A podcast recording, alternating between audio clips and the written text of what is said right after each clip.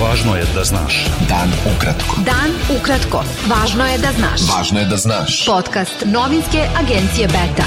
Pregled vesti za subotu 15. maj 2021. Sa vama Ivan Vasović. Prema podacima Ministarstva zdravlja Srbije od posledica infekcije koronavirusom umrlo je još 18 osoba.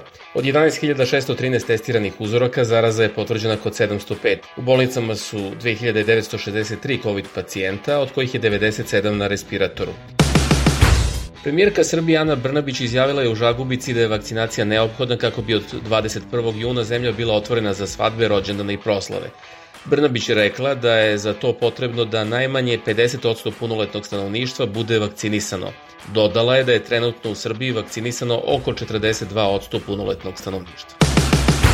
Nemačka je skinula Srbiju sa liste visokorizičnih zemalja i ona će od nedelje biti u kategoriji rizičnih zemalja po pitanju opasnosti od zaraze koronavirusom. Srbija je na listi visokorizičnih zemalja bila od 21. januara. Za ulazak u Nemačku potrebno je imati ili potvrdu o revakcinaciji ili negativan antigenski ili PCR test na koronavirus ili potvrdu o prelaženoj bolesti COVID-19.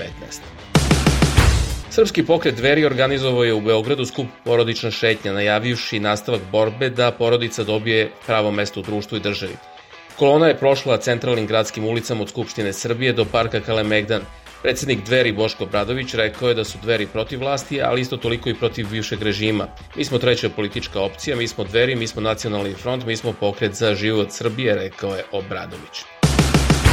Predsednik Jedinstvene Srbije Dragan Marković izjavio je da će u ponedeljak zatražiti veštačenje o zdravstvenom stanju pod predsednice stranke Slobode i pravde Marinike Tepić i jedne žene iz Jagodine koje su ga optužile da je podvodio maloletnice. Pokret slobodnih građana pozvao je nadležne da hitno kazne portale Novosti, Informer, Alo i Pink, koji su u svojim tekstovima proglasili Goranca iz Kraljeva Armina Šimija za islamskog fanatika. Pokret slobodnih građana navodi da su ti medija Šimija prozvali samo zbog toga što je objavio fotografiju sa predsednikom stranke Slobode i Pravde Draganom Đilasom i da su na taj način ugrozili njihovu bezbednost. Koalicija Nacionalno-demokratska alternativa koju čine pokret obnove Kraljevine Srbije, Demokratska stranka Srbije i još 19 stranaka i grupa građana zatražila je izmenu zakona kako Srbija, kako se navodi, ne bi plaćala odštetu migrantima koji su nelegalno prešli njenu granicu. Ta koalicija je navela i da treba poništiti štetne ugovore koje je vlada Srbije potpisala sa državama iz Europske unije o uslovima za prihvatanje migranata. Stranka Slobode i pravde poručila je predsjedniku države Aleksandru Vučiću da u stvarnosti ne postoji nikakvo ekonomsko čudo o kojem on govori, već da je Srbija među četiri najsiromašnije evropske zemlje. Tu će i ostati dok god Vučić bude odlučivao svim bitnim ekonomskim pitanjima, navodi stranka Slobode i pravde. Predsednik Narodne stranke Vuk Jeremić izjavio je da televizijski nastup predsednika Srbije Aleksandra Vučića u petak uveče pokazuje da zemlja ide u izuzetno opasnom pravcu i da bez organizovanog otpora neće biti promene vlasti. Nekoliko stotina građana okupilo se u centru Novog pazara pružajući podršku narodu Palestine. Okupljeni su zatražili obustavu napada Izrela u kojima je od ponedeljka poginulo najmanje 139 palestinaca i obnovu mirovnih pregovora. Skup pod nazivom Stop izraelskoj brutalnosti i arapskoj nesolidarnosti prema palestinskom narodu organizovala je Sanđačka demokratska partija. Više od 100 muzeja i galerija u oko 50 mesta u Srbiji besplatno će u subotu uveče otvoriti vrata za posetioce povodom Evropske noći muzeja i manifestacije Muzeji za 10. Poznati pevač Đorđe Marjanović preminuo je u subotu u 90. godini. Preneli su beogradski mediji. Kako je javio Blitz, Marjanović je umro od posledica koronavirusa, a prethodnih dana je bio priključen na respirator.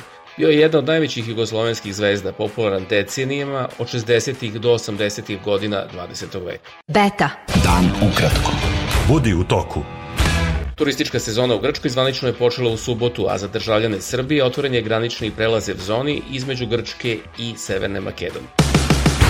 Srpski član predsedništva Bosne i Hercegovine Milorad Dodik izjavio je da bi Republika Srpska kao samostalna država za tri godine ispunila sve zahteve Europske unije i postala njena članica. Dodik je rekao da je najefikasniji put ka Evropskoj uniji podela Bosne i Hercegovine i samostalno ispunjavanje uslova za članstvo i dodao da se ta zemlja održava još samo na infuziji međunarodnog faktora. Izraelska vojska je u subotu vazdušnim udarom uništila višespratnicu u gradu Gaza, u kojoj su bile redakcije američke agencije Associated Press i drugih medija, kao i prostorije drugih kompanija i stanovi. Izraelska vojska je naknadno saopštila da su u toj zgradi bili vojni ciljevi, odnosno prostorije koje je koristilo obavešteno krilo palestinskog ekstremističkog pokreta Hamas, koji vlada pojasom Gaze. Sukob izraelske vojske i Hamasa počeo je u ponedeljak, nakon eskalacije nasilja između palestinskih demonstranata i izraelskih policajaca u istočnom Jerusalimu prethodnog vikenda. Broj izraelskih žrtava u subotu je povećan na 10, dok je u pojasu Gaze poginulo najmanje 139 palestinaca. Egipat je otvorio kopnenu granicu sa pojasom Gaze i poslao 10 vozila hitne pomoći na tu palestinsku teritoriju radi evakuacije i lečenja palestinaca ranjenih u izraelskim napadima. Navodeći bezbednost kao razlog, Egipat je 2007. godine zajedno sa Izraelom uveo blokadu Gaze nakon što ekstremistički Hamas silom preuzeo vlast na toj teritoriji. Iranski ministar spoljnih poslova Mohamed Javad Zarif otkazao je planiranu posetu Beču posle odluke Austrije da istakne izraelsku zastavu na vladinim zgradama u znak solidarnosti sa tom zemljom u njenom sukubu sa palestinskim ekstremističkim Hamasom. Najbolji teniser sveta Novak Đoković plasirao se u polufinale Mastersa u Rimu pošto je posle velike borbe u dva dana pobedio Grka Stefanosa Cicipasa sa 2-1 u setovima. Đoković će za plasman u finale Rima igrati protiv Italijana Lorenza Sonega večeras U prvom polufinalu španac Rafael Nadal pobedio je Amerikanca Rajlija Opelku. Švedski futbaler Zlatan Ibrahimović propustit će predstojeće evropsko prvenstvo zbog povrede kolen. Futbaler Milana se povredio 9. maja u meču serije A protiv Juventusa. Ibrahimović u martu ponovo zaigrao za nacionalni tim nakon što je pre pet godina odlučio da završi reprezentativnu karijeru. Bio to pregled vesti za 15. maj. Sa vama je bio Ivan Vasović. Budite se nama i sutra. Prijetno. Pratite nas na portalu beta.rs i društvenim mrežama. Važno je da znaš. Dan ukratko. Podcast novinske agencije Beta.